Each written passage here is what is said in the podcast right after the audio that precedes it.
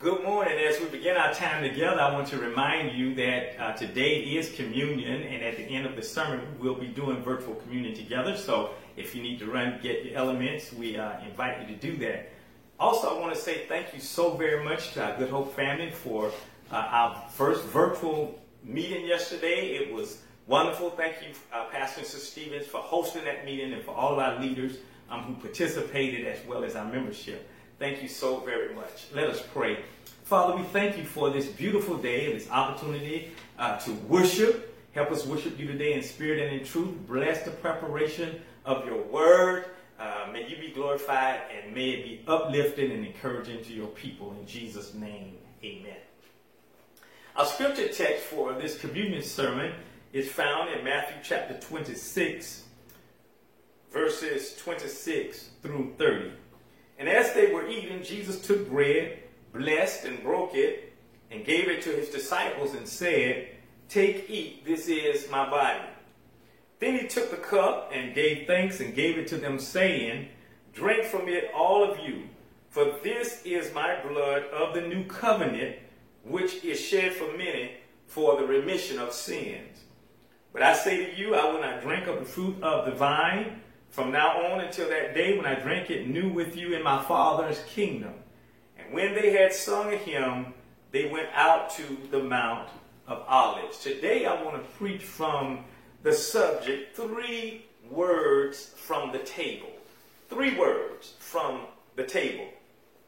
The celebration of the Lord's Supper is a very special time in the life of the church family. It is a time to pause and reflect upon the significance of the life, death, burial, resurrection of Jesus Christ. And particularly in these days when we have so many other things vying for our time and our attention, it's just good for the church family to take this opportunity on this first Sunday and just focus on the life, the death, the burial, and resurrection of Jesus Christ. It's a time to focus upon the cross of Calvary, the place where Jesus paid the price for our sins. The table complete with bread and cup points our hearts and our minds to Jesus, the risen Christ, who saves his people, all who trust in him holistically. Simply stated, at Calvary, the redemption story was completed. Nothing can be added, nor can anything be taken away from what Jesus did for us when he died on the cross to save us from sin. Jesus himself testified, excuse me, to the comprehensive nature of his work on Calvary when he said in John 19 and 30, it is finished. With just three words, Jesus makes the undeniable, the unquestionable, the irrefutable, and the uncontestable proclamation that what he did on Calvary's cross to save us from the eternal punishment of sin was a done deal.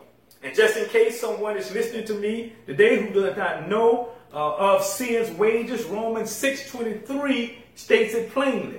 For the wages of sin is death, but the gift of God is eternal life through Jesus Christ our Lord.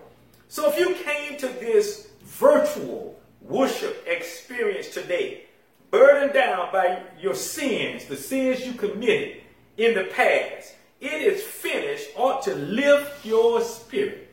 If you came here today to hear a word from the Lord, uh, if you came here shackled by guilt and shame associated with the choices you made before coming into a relationship with Jesus Christ, and even since you've been in a relationship with Jesus Christ, it is finished ought to set you free.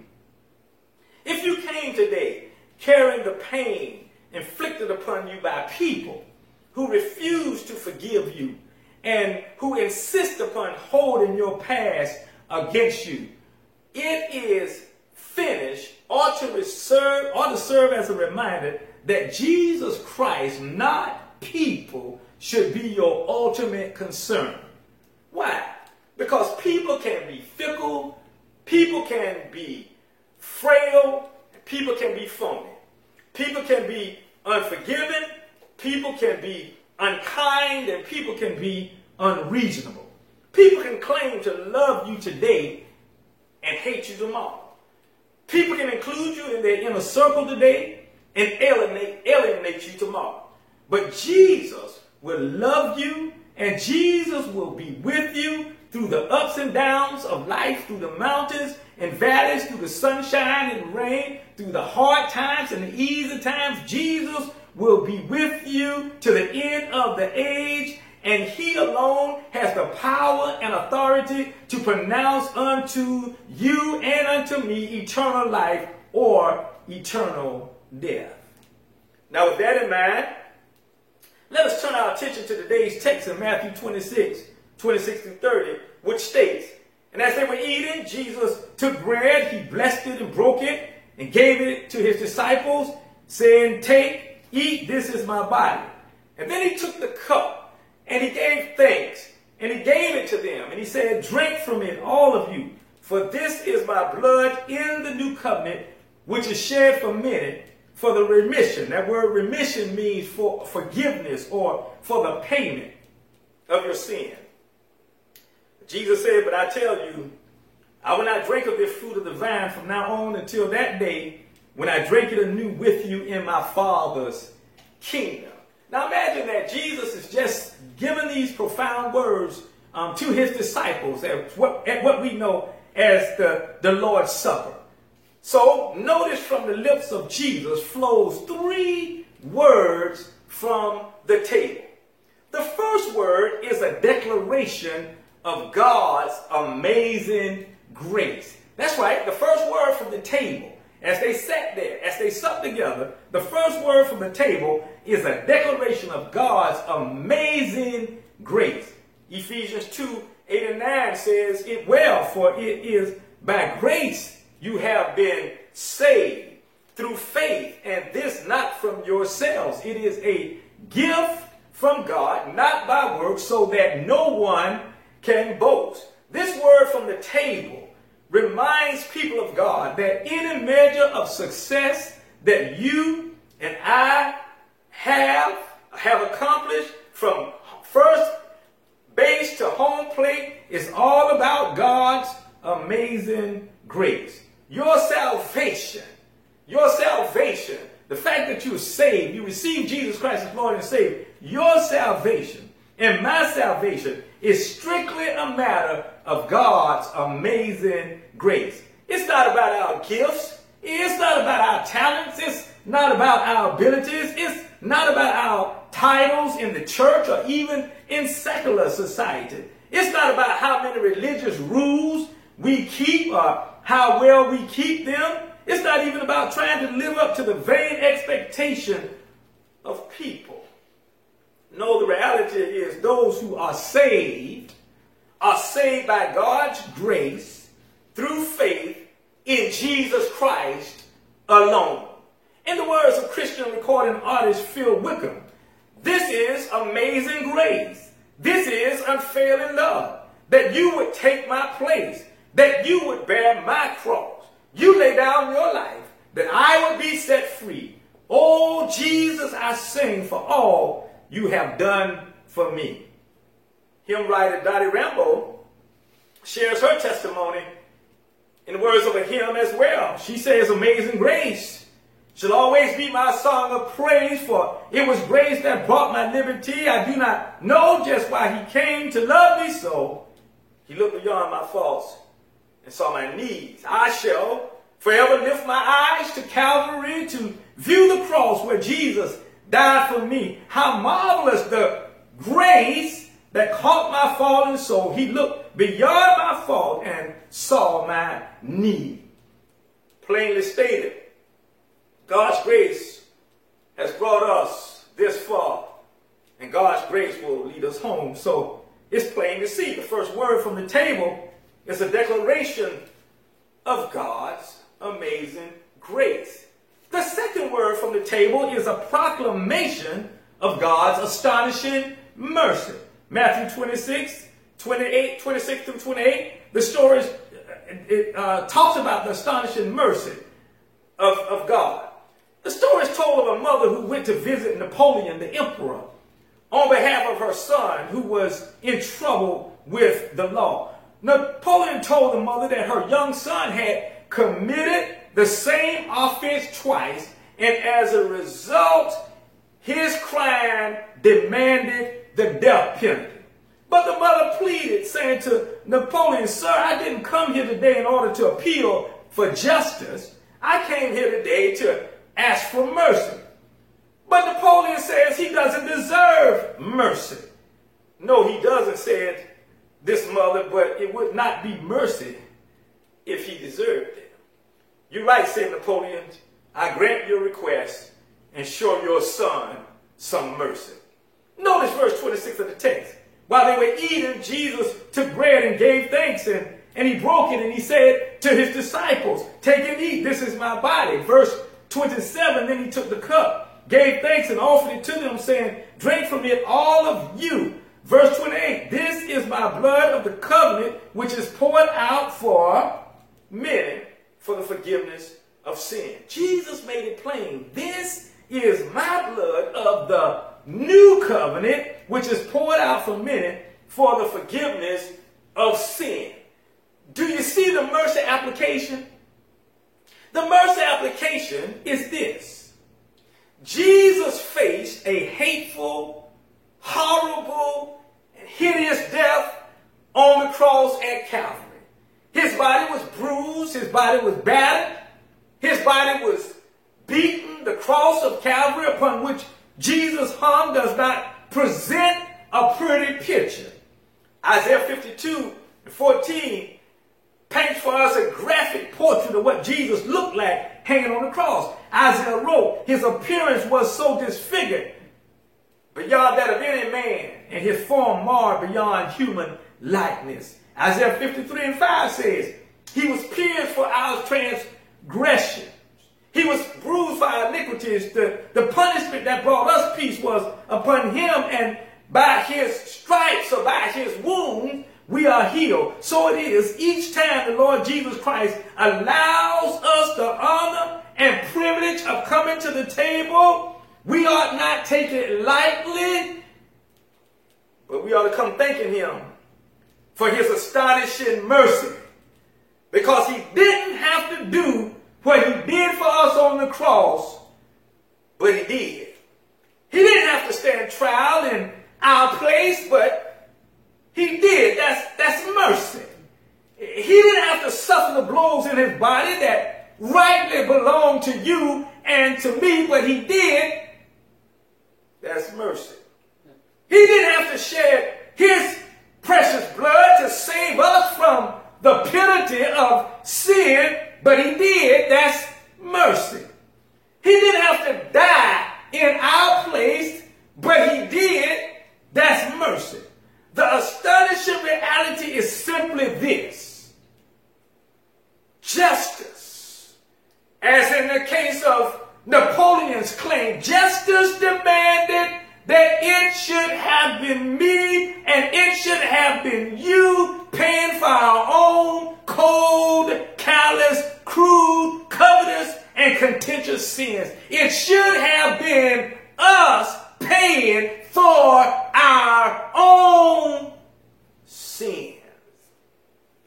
Never mind the, the titles we wear. Never mind the positions we hold. Never mind the gifts we display. Never mind the abilities we have, our acts of righteousness. Never mind the magnitude of our service, the latitude of our sacrifice, the attitude concerning our sacredness. Truth be told, it should have been us. Dying, paying the penalty for our own sin, justice demanded that we should die.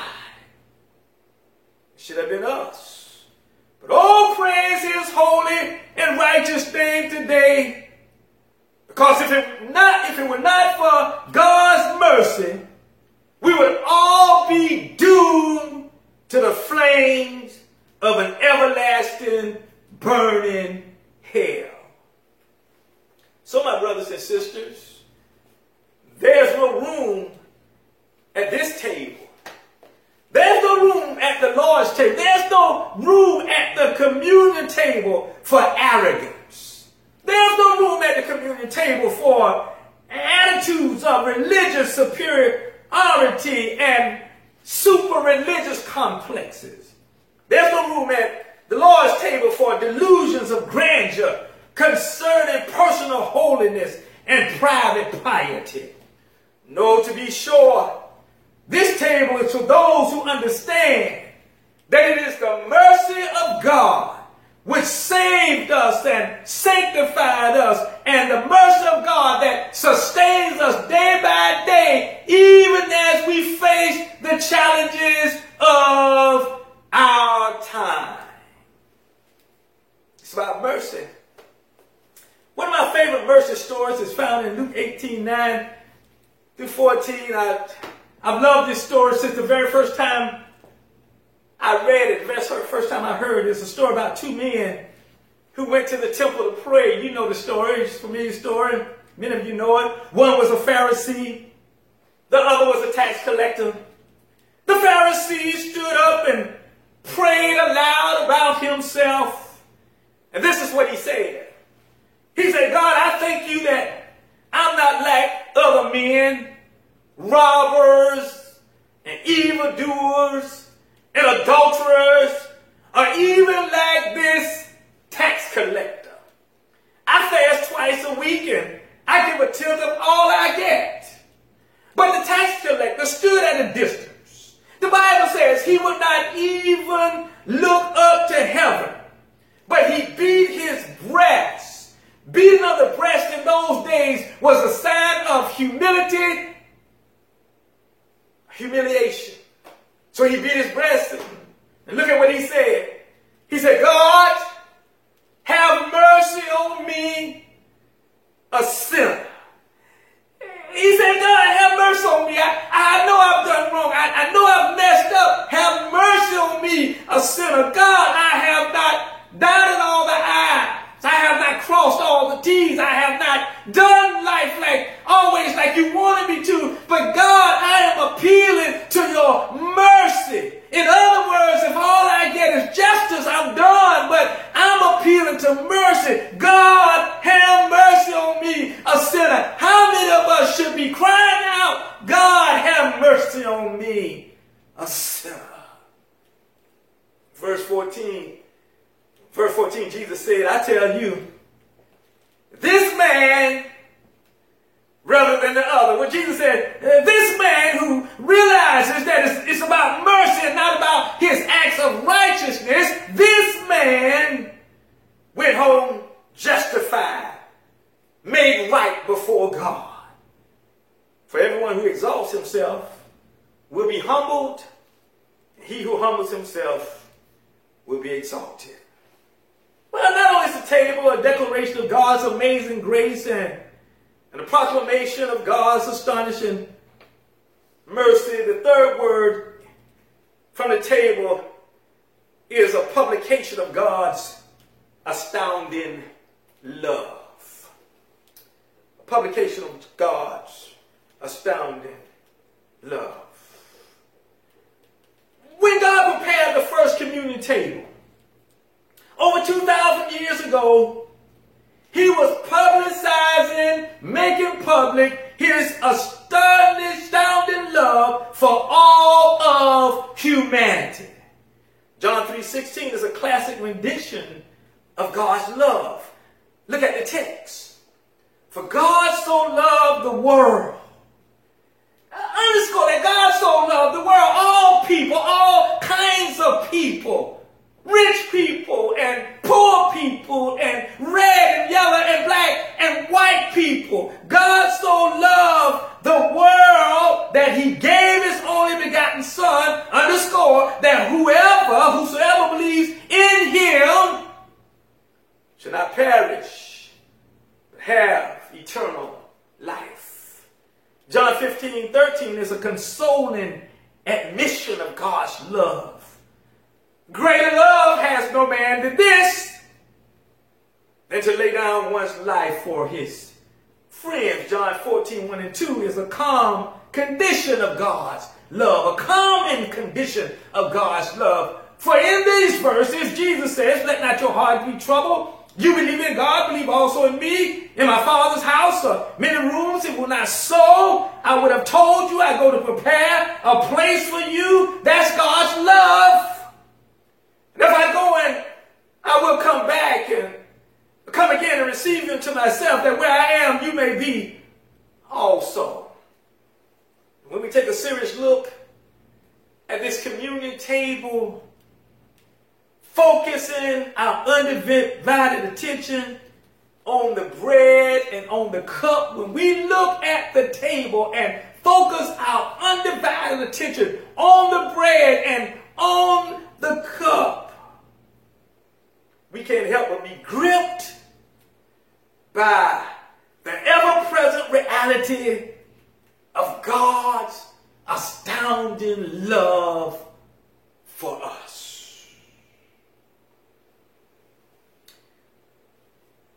Contemporary songwriter and vocalist Chris Tomlin expresses the essence of God's astounding love at the table with these words. He wrote, I am forgiven because you were forsaken. I'm accepted, you were condemned. I'm alive and well. Your spirit is within me because you died and rose again. Amazing love. Think about this, y'all. Amazing love. How can it be that you, my king, should die for me? Amazing love. I know it's true. It's my joy to honor you and all I do to honor you. That should be our joy, good hope as we look at what Jesus did for us, it should be our joy to honor him. Our joy to honor him in our walk, our joy to honor him in our work, our joy to honor him in our attitude, our joy to honor him in our worship because of his love. It should be our joy to honor him. So I encourage you today as you come to the table to in God's amazing grace. Think about God's astonishing mercy and to hold fast no matter what you're going through to God's astounding love. If you're here today and you have not received Jesus Christ as your personal Lord and Savior, we want to invite you to do that. Would you pray with me? Pray something like this Father, like the publican, I know I'm a sinner. But today I'm confessing of my sins, Father. I, I'm turning away from, from my sins and I'm turning to you. God, I'm inviting Jesus Christ into my life. Come into my life, Lord Jesus, and be my Lord and Savior. Savior in Jesus' name. Amen. If you've accepted Jesus Christ into your family, into your heart today, we welcome you to the family of God. And I encourage you to find a Bible believing church online, virtually, and get connected, get involved. At this time, we're going to celebrate the Lord's Supper. And again, Matthew chapter 26, beginning with verse 26. And, and as they were eating, Jesus took bread, blessed it and broke it, and gave it to his disciples, and said, Take, eat, this is my body. Then he took the cup and gave thanks and gave it to them, saying, Drink from it, all of you, for this is my blood of the new covenant, which is shed for many, for the remission of sins. But I say to you, I will not drink of this fruit of the vine from now on until that day when I drink it anew with you in my Father's kingdom. And when they had sung a hymn, they went out to the Mount of Olives. The bread symbolizes the body of Jesus Christ, which was given for us on Calvary. Let us eat together. Likewise, the cup reminds us of his blood that was shed for us on the cross that washes away all of our sins. Let us drink together.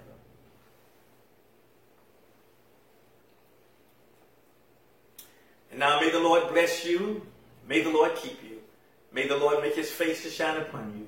May the Lord be gracious unto you. And may he grant you his peace. In Jesus' name, amen.